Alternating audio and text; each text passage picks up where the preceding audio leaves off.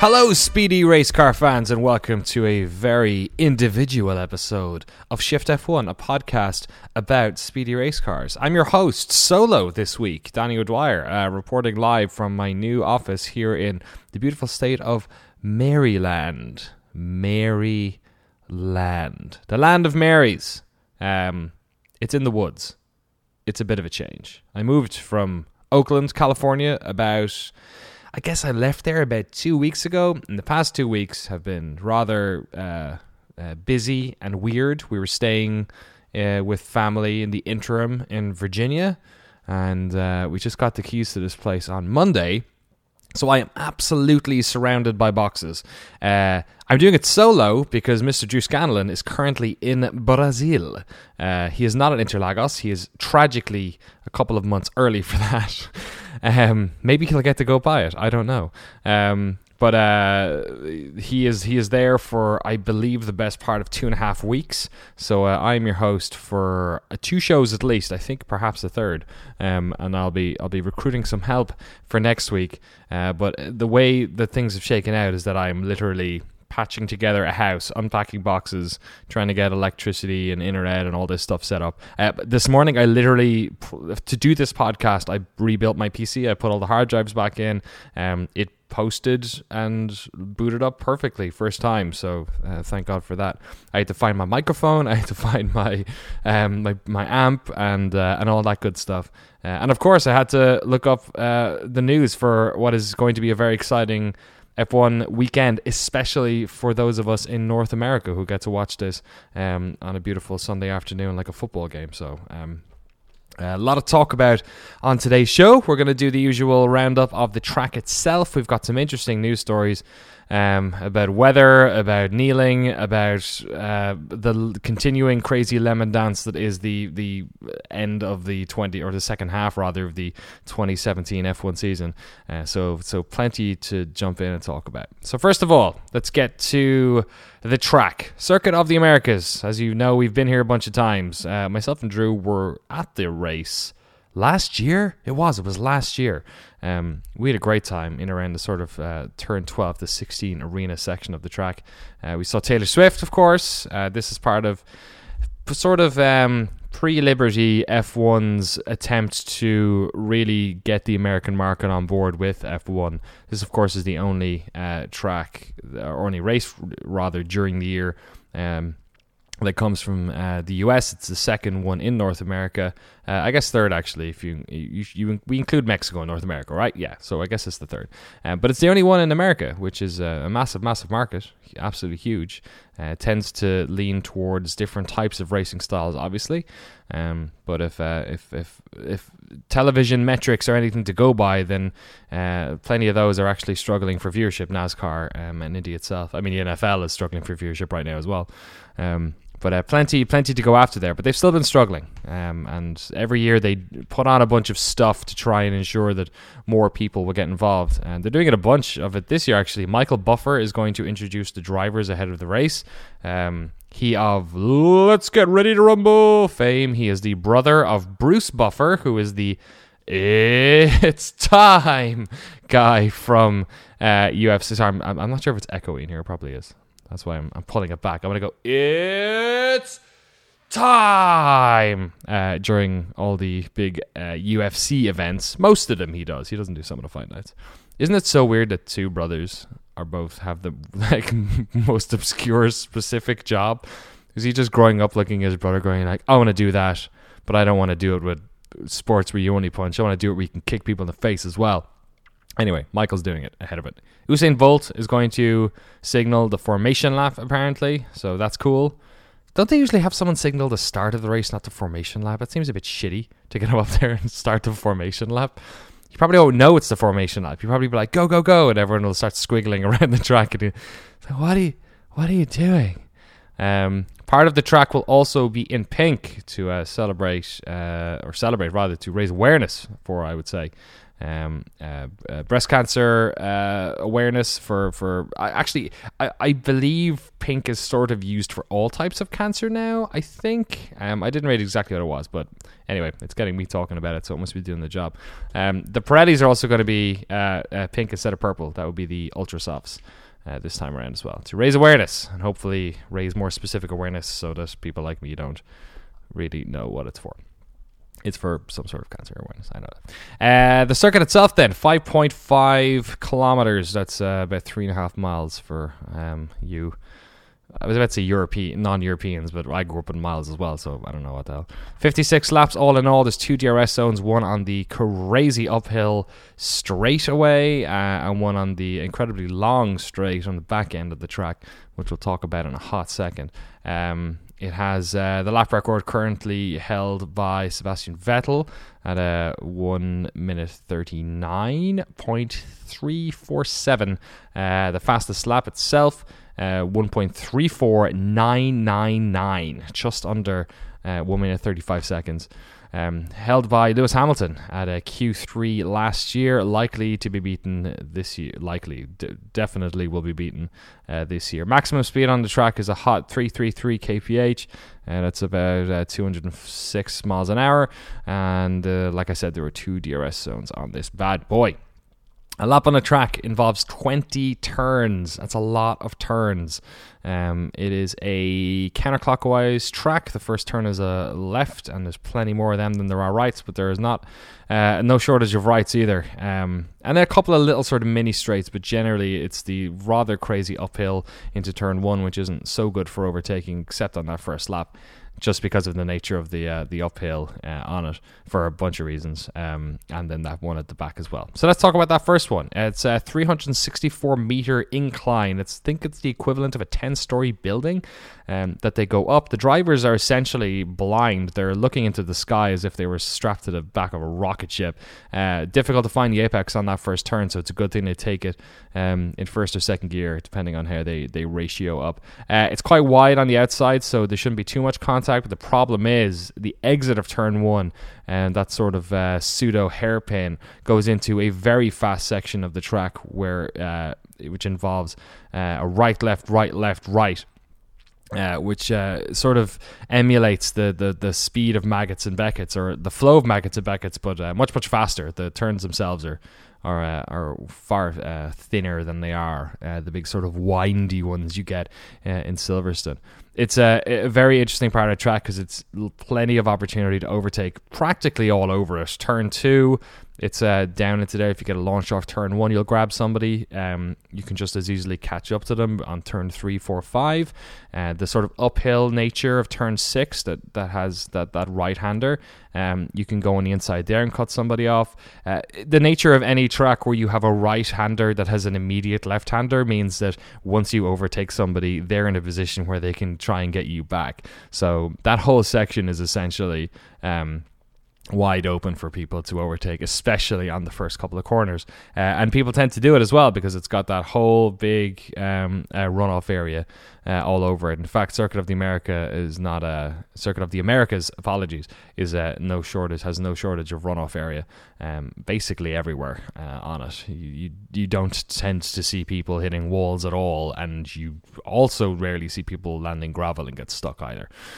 Um, there's a double right hander up there, which is uh, an interesting sort of uh, challenge for them to, to, to cope with as they're sort of making their way up to seven. Uh, up through seven, eight, and nine. Again, sort of cresting at the top of the hill. If you're at the back end of the track on the southwest side, you can actually see all this stuff happen um, because it's so high up in the other. A lot of topographical change um, all over this uh, uh, race circuit, especially in those first couple of turns. Uh, once you get up to turn 10, you're basically downhill into a super sharp, sort of almost hairpin again, very tight right hander on turn 11. DRS detect- detection zone is before the turn, so you'll see a lot of people diving in there to try and get into DRS zone, maybe taking a shallower exit on that turn, uh, and then using that straightaway uh, to, to sort of close that gap. They'll dive in with like just a couple of tenths underneath a second once they've actually gotten gotten back on the straight, that might be a one and a half, but they can open up their uh, rear wing regardless. Um, and it's a long enough straight where you can catch uh, somebody. That's the furthest point as well from the pit lane, so it's the one part of the track people don't want to mess up on because they have a lot of stuff to get back to the pit lane in case anything happens. Um, very nice uh, straightaway there. You there'll be plenty of overtaking on that, no doubt, this time around, especially if we get the wet weather conditions that it looks like we, we might have. Um, that place will be prime for people to, to, to get out there and um, get into the get into the wet part of the track and get around people. Uh, turn 12, very fat, a hard braking zone, relatively tight left hander, about 100 20 degrees perhaps to the left. And then you're into a nice little sort of, uh, I guess you call it the arena section uh, between turns 12, 15, 16, uh, and then the fatty. Uh, exit on 17. This whole area is incredibly technical. Another double right hander apex there um, with 13 and 14. Uh, this whole section, they can kind of see each other as well and gauge where they are going up into the straight. Uh, lots of stands around there. Super good place to watch. We were just on the exit of turn 16, or rather between 16 and 17. Um, if uh, if you're going this weekend or you haven't got tickets, you're looking for some, for some, I definitely recommend uh, checking out that whole area. Loads to see and do. Uh, plenty of runoff here as well. You won't see too much overtaking here. A lot of people sort of jimmying up the car, waiting to get back onto the straightaway. Uh, turn 17 and 18, big fat double right hander again. This is the right hander. Uh, uh there's a bunch of places where there's just lots of these very challenging double, triple apex corners. Plenty of runoff here as well. Big old American flag um, Star Spangled Banner uh, sort of hugging the side of the track here. Um, it probably need it as well because it's quite a challenging uh, turn. Uh, then it's a turn 19. Uh, which uh, sort of bows down. This whole area is a little bit interesting. It kind of bows down a little bit. There's a big runoff area on the outside, um, then uh, relatively uh, sort of simple miniature straight there into turn 20. Big fat pit lane on the left side. Simple um, pit lane entry. Very easy. Nothing particularly challenging about that one. Um, and then a turn uh, that's sort of slightly uphill. That's where the, the track sort of bows down a little bit, like almost like into a little gully or a, or a, or a, or a pond. Imagine sinking the earth down. It sort of sinks down and pops back up again. And then when they return turn 20, final turn on the, the track, they're looking back up that crazy 364 meter, 10 story building behemoth uh, in front of them. And uh, you tend not to get that men, that much overtaking up and around there. I think that turn at turn one is just a little easy to. Um, defend against. There's not too much penalty for hitting it really tight. It's also uphill, so it's uh, harder to get uh, that sort of uh, required I guess, acceler over acceleration uh, over the car in front of you, uh, and it's also not particularly long. So again, you're you're sort of running out of track before you get up to the speeds you need to to really overtake somebody. Unless somebody, of course, bungles something on turn twenty, and then it's yours for the taking. Or in fact, if they go wide.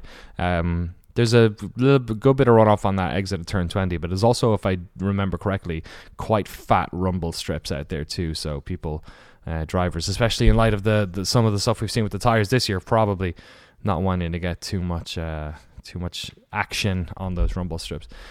And that's a lap in the Circuit of the Americas. Super fun track uh, for a televisual audience. It's quite easy to remember some of these parts. I think the back straightaway is uh, very distinct. Uh, just like China, you'll have like three or four cameras and an in car view as it's going down there. Um, the incredibly iconic turn one uh, turn as well. Um, very good. There's that big of uh, tower, the sort of observation deck tower that rests in between that first arena section between turn 19 and turn one. Um, you can kind of see that from a lot of the helicopter shots and wide shots. Gives you a good sort of uh, visual. Um, what would you call it? Almost like a point a point of interest in a video game that sort of allows you to know where you are in the track. Um, and uh, yeah, overall, just a very distinct, fun track, um, and uh, hopefully we'll get some good racing on it. Uh, we got some news this week, Gen- gentlemen, ladies, and people of all description. Uh, I'm to keep it to uh, three very interesting news stories that we can sort of chew the fat on. First of all, always very very fun. Rain likely.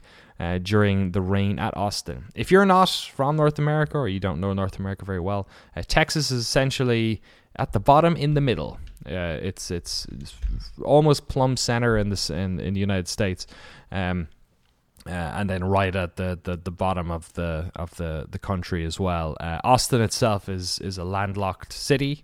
Um, uh, cool town. It's kind of like the liberal town of the South, or certainly the liberal town of Texas. Maybe the South is a bit bit too broad.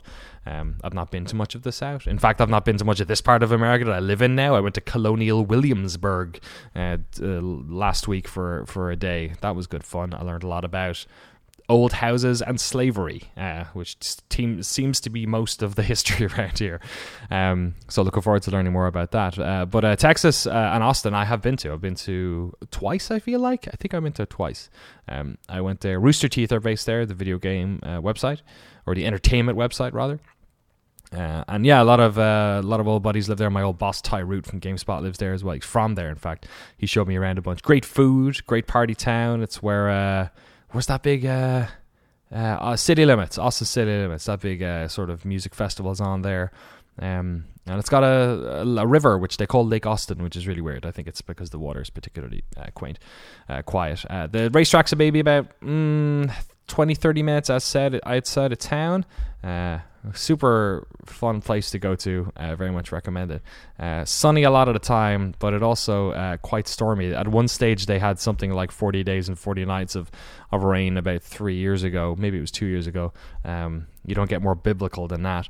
Uh, and we're looking to see more of it this weekend. Uh, this coming from F1 Fanatic, I believe. Uh, yes, the United States Grand Prix weekend could be affected by rain again, though not as badly as it was two years ago.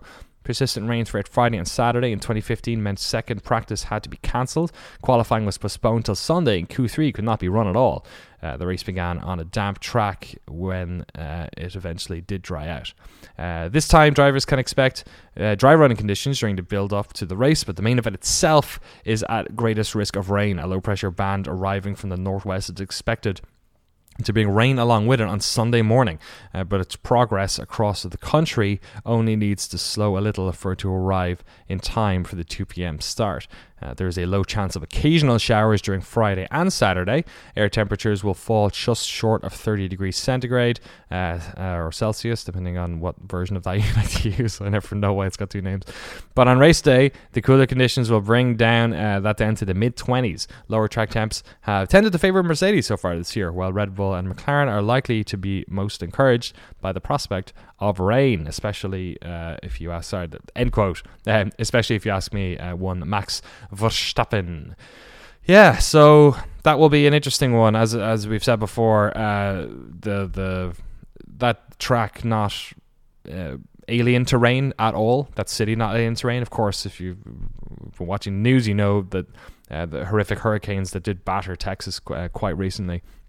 Um, uh, as far as I know from my friends in the area of Austin, it did not necessarily uh, affect Austin. Certainly not as bad as something um, as some of the other cities, um, Houston or, or, or, Dallas or any of that. But um, uh, we did, of course, have the, that really bad storm that happened a number of years after the race, where the the pit straight was essentially submerged in about two feet of water. Um, so it can happen it's not going to be that crazy, but even a little bit of moisture on that track on Sunday will make for some uh, very interesting racing. Um, another element of the race that's sort of uh, rearing its head uh, in relation to other sports and really in relation to just um, uh, persistent political issues uh, in the uh, United States and, and let's be honest, across the world. Um, Lewis Hamilton, uh, all eyes on him this weekend to see if he emulates Colin Kaepernick and many of the other um, sporting and non-sporting protesters and uh, taking a knee during the American Grand Prix. Uh, this one, uh, sorry, during the um, uh, national anthem during the uh, American Grand Prix. This one reporting from the Guardian. Um, he sorry, let me actually let me give a little bit of context to this because it probably does matter. Lewis Hamilton, of course, is the only black race driver in uh, Formula One. Uh, period. Uh, I say black because, of course, he is English. Um, although his father, Anthony Hamilton, who you probably recognize from basically all of Lewis's race for the first four or five years, um, uh, went to uh, most of his races as as he was a young guy and sort of ended up going into the background a little bit um, during Lewis's uh, um, I guess early twenties, mid twenties. Um, he's originally from Grenada, which of course is a Caribbean island. So much of the uh, Lewis's mother is, is, white, so Lewis grew up um, mixed race uh, in a in a in a country with quite a lot of um, uh, racial diversity. I would say in, in England, at least certainly more than Ireland when I, when I lived there. So it's an interesting sort of perspective to come from because obviously the the problems with the 21st century race relations, especially in relation to the treatment of black people by um, uh, across the world by by uh, be it law enforcement or just the general society. Of course, this is this is a sort of a borderless problem, or certainly a problem that exists in some form, um, uh, depending on what border you're looking at. Um, but the fact that Lewis's father, Anthony, uh, his family moved from Grenada in the fifties. Um, shows that uh, there's a there's the sort of etymology is connected to the sort of North American um, uh, plight uh, of uh, of African Americans as well. Uh, now, quoting from the Guardian, uh, he has been open in his support for the protest that began began when the former San Francisco 49ers quarterback Colin Kaepernick knelt during the anthem as a reaction to racial injustice and police brutality. The protests grew more widespread after Donald Trump's condemnation. Hamilton is the first and only black driver in F1. He has posted a series of images on Instagram referencing the protests using the hashtag uh, Take a Knee, and since made it clear he is considering protesting himself in Austin. Uh, this is from Hamilton himself. Uh, I will have to start to think about it. What would be right for me uh, to do, or do I even need to get involved? He has said. It's not my national anthem, but the issue that is in the States, well, it's not just in the States, it's a global thing. It's more focused and probably at its worst, perhaps, in America. I think we all need to stand together. Uh, Hamilton has expressed little interest in politics in the past, but this issue has clearly uh, chimed with him. Formula One and politics, however, have never been comfortable bedfellows. The sport was still racing in South Africa under apartheid in 1985. Its former chief, chief executive, Bernie Ecclestone, has since claimed he pulled F1 out because of the regime. But in the opinion of South African journalist, uh, F sorry F1 journalist uh, Dieter Rencken, uh, it was pure pragmatism. Uh, this from Dieter. Bernie pulled South Africa, sorry, pulled South Africa not because of any political or moral reasons, but because effectively he realized it was untenable to continue, continue to promote a race if you can't get half the teams, uh, he argued. Ecclestone replaced it the following year with a race in the communist controlled Hungary and has subsequently done deals to hold races in China, Bahrain, and Azerbaijan. Um, that's the end of the article. Yes, of course, we've, we've talked before about Ecclestone's um, desire to get F1 into parts of the world um, seemed un- deemed undesirable by many um, uh, other people. You know, you could foreign policy, without getting into the weeds too much on politics, you could ar- argue that foreign policy is very much a matter of perspective, and perhaps um, Azerbaijani people would look at North America as a place that has that has has done um, uh, worse things than perhaps they have on the national front, or China would argue that blah blah blah blah blah. blah. So it's all the same. But we we have seen it in recent years, even in the um, the protest for the the um, races in the, in the, Middle East by by Jensen Button and some other drivers. Um, sport and politics they are they have been intertwined for as long as I can remember. Absolutely, growing up watching Ireland play England and seeing you know chairs being thrown on Irish fans by English um, football hooligans and unionists, and it's certainly they are uh, uncomfortable bedfellows from my perspective, and, and certainly from a lot of uh, African American uh, and and black people uh, all around the world. So uh, it'll be interesting to see what happens. You know, it's it's the type of thing where whether he, he does or he doesn't, it's something we're talking about, and that is uh, most certainly most certainly a good thing. So we'll have to see what happens right before the race. Maybe he'll do a. Who was late? Was it Vettel was late last week? I think two weeks back. Maybe he'll do a Vettel and just not not be there at all. Um, in fact, Hamilton has missed. The, the, there's a really good picture on one, on one of the articles, um, which is Hamilton not being at the national anthem. I feel like everyone's missed at least one national anthem um, over the past couple of years uh, since they brought that in. That's kind of a new thing as well. They Ecclestone brought it in maybe three or four years ago to keep the organizers happy, you know. Uh, and our last uh, news story, or sort of a collection of news stories, is the the ongoing Toro Rosso, fucking who's racing this week's saga. Um, a new contender, uh, a new challenger rather, has entered the fray.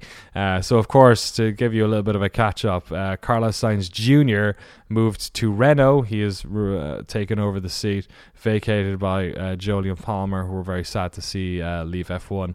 Um, Pierre Gasly, who was brought in most recently to replace Daniel Kvyat for uh, the last race, um, he is not going to be racing this week. So Kvyat's back in.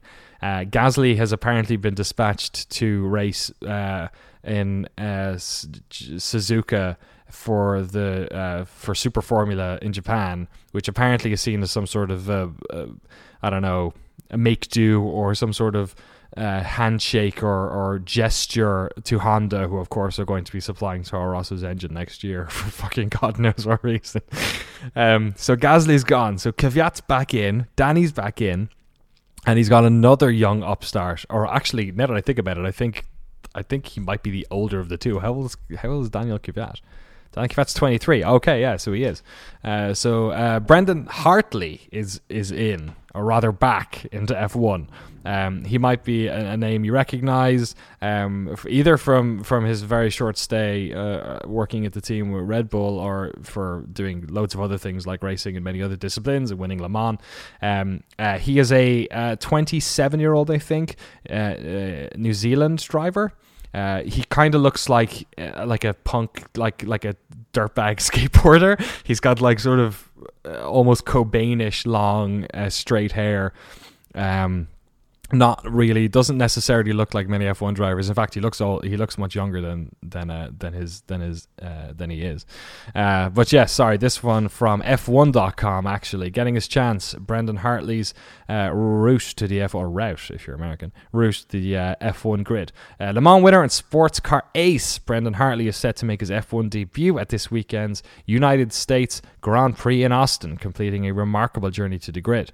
Uh, we look back over New Zealand's route to the top. There's certainly a certain uh, irony to Brendan Hartley being given his F1 shot by Toro Rosso, given that only seven years earlier he'd been left at a career crossroads when he was dropped from Red Bull's vaulted, uh, vaunted young talent, young driver program. Apologies. Faced with a similar situation, many a driver might crumble or simply disappear from racing stratosphere. Uh, but Hartley, perhaps infused with some dogged determination that countrymen Bruce McLaren and Denny Hulme uh, had shown when they made the same trip from New Zealand to Europe in the late 1950s, refused to give up on his racing dreams. Instead, the then 20 year old, who'd been picked up by Red Bull as a shaggy haired teenager in 2006 and immediately placed young driver Supremo Helmut Marko by winning the European Formula 2 crown the following year, dusted himself off and looked at other options.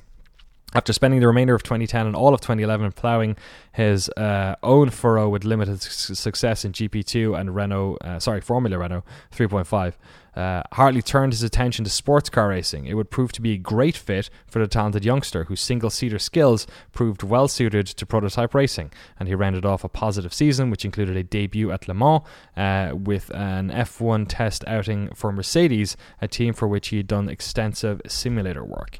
Uh, and that's the end of that article. Yeah, so apparently he's done quite a bit of sim work with Toro Rosso over the past couple of months um, and is aiming to beat out his teammate this weekend, um, Miss uh, one Danny Kvyat. So, you know, racing an F1 car seven years ago, we, we, we've, we've you know, we've heard from Jensen Button about what it was like taking a couple of months off and coming back with the new cars and how much of a challenge it's been.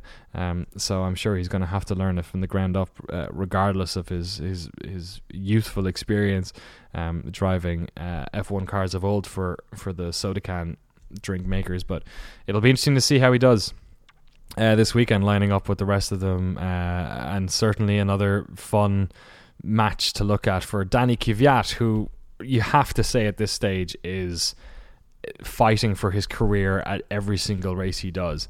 Um, it's a it's an interesting time for him as well. We've already seen a bunch of drivers lost this year. We could lose a couple more by the end of the year, um, and he's certainly not uh, not been consistent in the way that I think a Red Bull team or any team uh, would really like. Uh, okay, let's have a look at the constructor standings and the driver standings. This is uh, one of the weeks where you know Vettel really needs to to pull it out of his arse if he's going to get a get have a chance at it. Um, the constructors championships, though, um, I believe can be rounded off no, they can't be rounded off this week. Sorry, apologies. Almost though. Uh, number one, Mercedes with 540 points. Ferrari trailing uh, with 395. Uh, that's 145 points uh, behind those. Um, trailing then, Red Bull um, 303. Force India Mercedes 147. Williams Mercedes 66. Toro Rosso, I can't do it, I'm sorry, uh, 52. Uh, Haas Ferrari 43. Renault 42. McLaren Honda 23, Sauber Ferrari numero 50. Uh, and then for the drivers themselves, or sorry, five points, not numero five. I don't know how to speak Spanish. Drivers themselves, Lewis Hamilton sitting up front, 306 points. Uh, very happy up there, I'm sure. Trailing with 49 points uh, less, Mr. Sebastian Vettel in Ferrari. Um, and quite hot on his heels, you have to say at this stage. Uh, Bottas with 300, uh, sorry, 234 points. He's only 13 off Vettel. Uh, that's how close that's gotten. Um, quite far off him is Danny Ricciardo, He's got 192 points. He's fucking delighted. He's, oh, he's turned into a cockney, hasn't he? Sorry, Danny Ricciardo. Hi, uh, have some tinnies. Kimi Raikkonen, He's having a shit at 148 points in fifth place. Uh, Max Verstappen, um, Kimi's best friend, number six, uh, with 111 points. Sergio Perez, uh, who um, has 82 points. Esteban Ocon, what a driver, 65 points.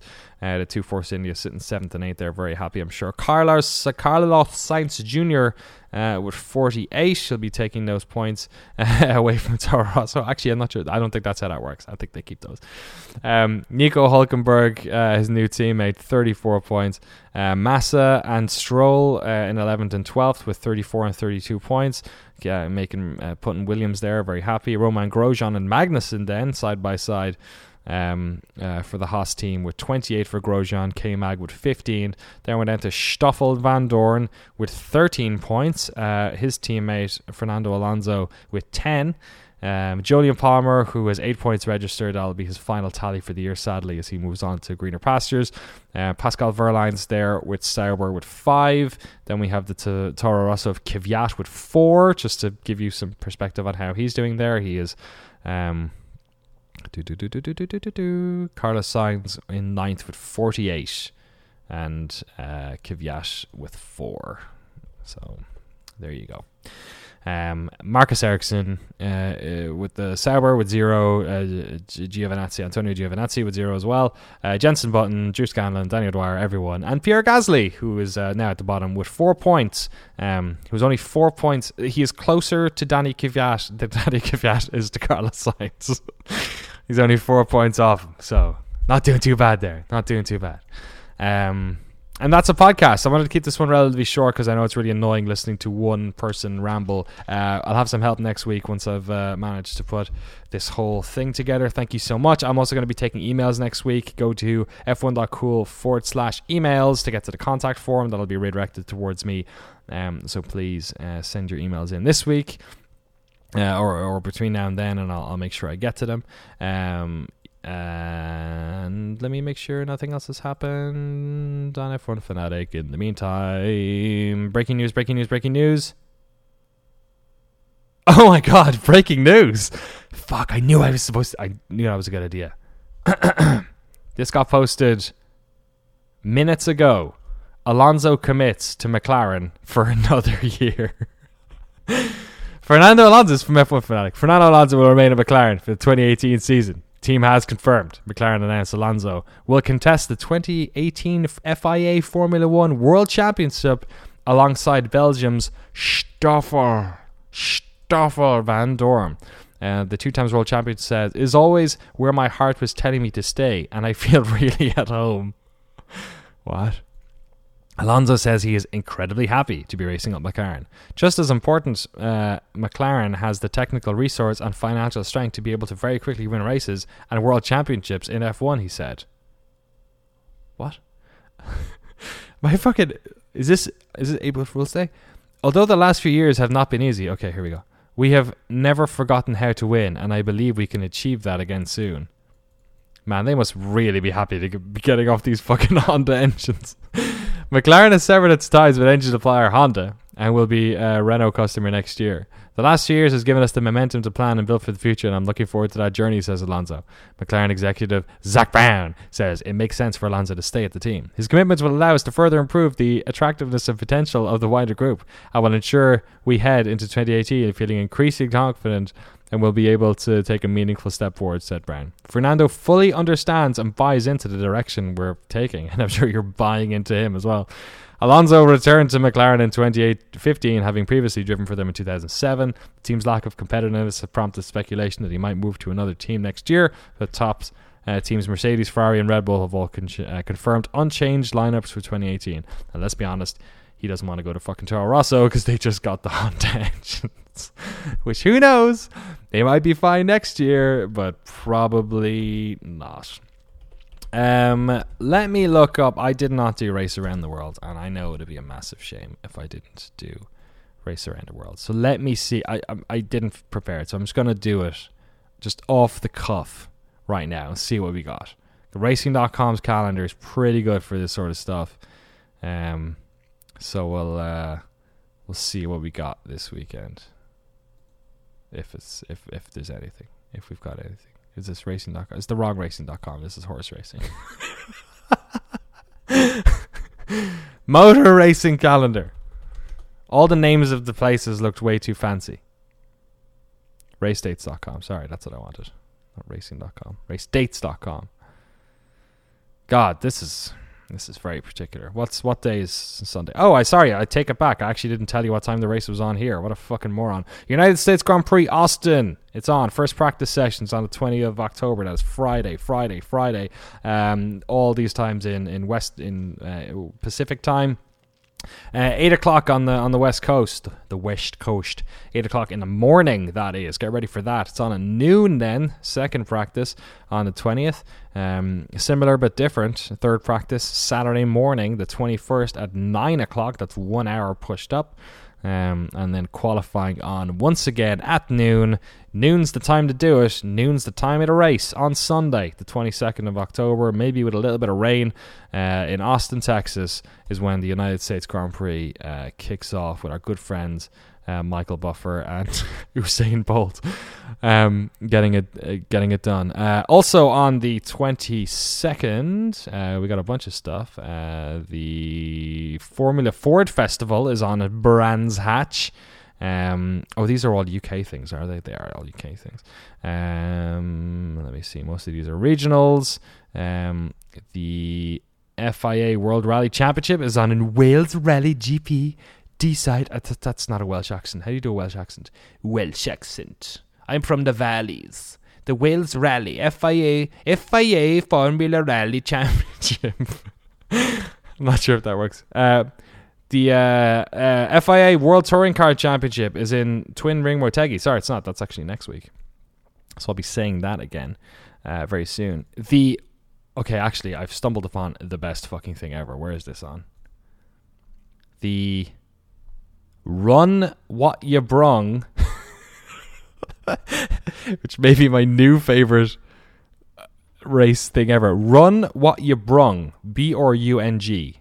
So that would be rung what you brought if you're uh, if you're not from from here. Um, not if you're not from the UK. Uh, is on at the Santa Pod Raceway, which I have a postcode for it here, which is somewhere in Wellingborough, I think. Yeah. Okay. Just just by Northampton. Um so go do that if you want. The Santa Pod Raceway, run what you brung. I think that might be drag racing. I'm not sure. Um there's lots of karting on.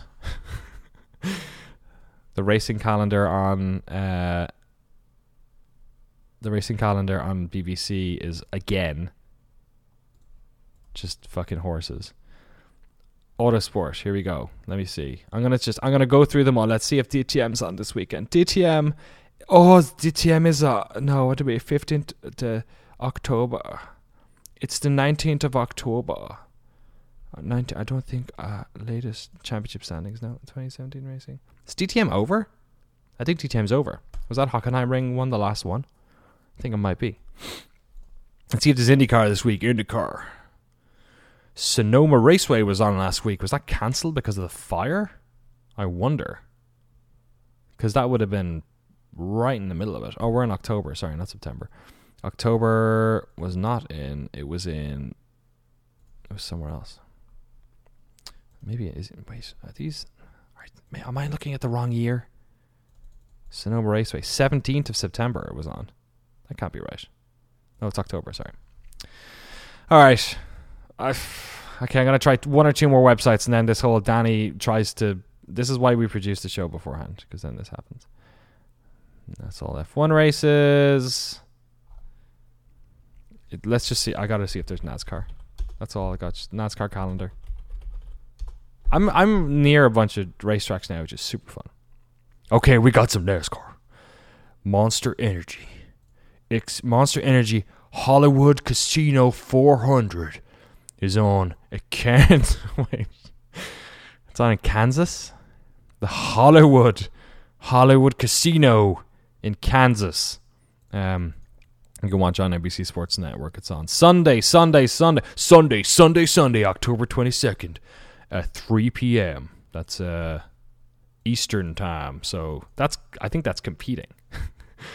is this no? It'll be earlier. It's earlier here than it is there. Oh no, it's great. Okay, so it'll be right after the uh, right after the the uh, F1 race. I think. I think that's how it works. But just watch the F1 race instead, anyway, just in case you end up missing it. Uh, and that's a podcast, my friends. Thank you so much for for uh, suffering through this with me. I hope it's been an entertaining um, uh, little listen for you. Like I said, I got to go back to unpacking this house. It's a fucking disaster zone right now. Um, but uh, very happy to, to have you along. I really hope you enjoy this weekend, especially if you're in North America. It's a really special uh, race, I think, uh, for folks around here a great history of um, uh, Formula One races in North America. Um, some some of which have had all the cars driving. um, uh, but I really like this track a lot. I think it's a, a real fun one. If we get some rain, that'll be uh, even even more fun. And, and you know you can sort of you get the sort of American razzmatazz that comes along with a lot of uh, uh, stuff over here with with the way they they set that whole thing up. So it should be a really fun weekend. Thank you so much. My uh, I'm Danny O'Dwyer at Danny O'Dwyer on Twitter. Um, he's at Drew Scanlon when he's not in Brazil. Uh, in fact, I think he continues to be at Drew Scanlon even when he's in Brazil. Uh, you can support Drew's work and check out what he's doing in Brazil at patreon.com forward slash cloth map cloth map c l o t h m a p um, he's got a bunch of videos there of when he was in uh, uh, the Ukraine, which are which are quite staggering. Um, I've loved watching them myself. Um, and uh, if you want to support me, patreon.com forward slash Danny O'Dwyer. Uh, the Witcher series I produced is all up. It's three hours of documentary videos, the six of them in total, all about the development of The Witcher 3 and what games development was like in Poland uh, before the uh, the Iron Curtain eventually fell down. Um, yeah, we're working on a bunch more stuff. And uh, that's a podcast. Thank you so much for listening. I hope wherever you are, you're having a wonderful, beautiful day and you enjoy the weekend of racing that, that's in it. And we'll see you next week, uh, me and someone else, uh, to talk about more speedy race cars. See you then.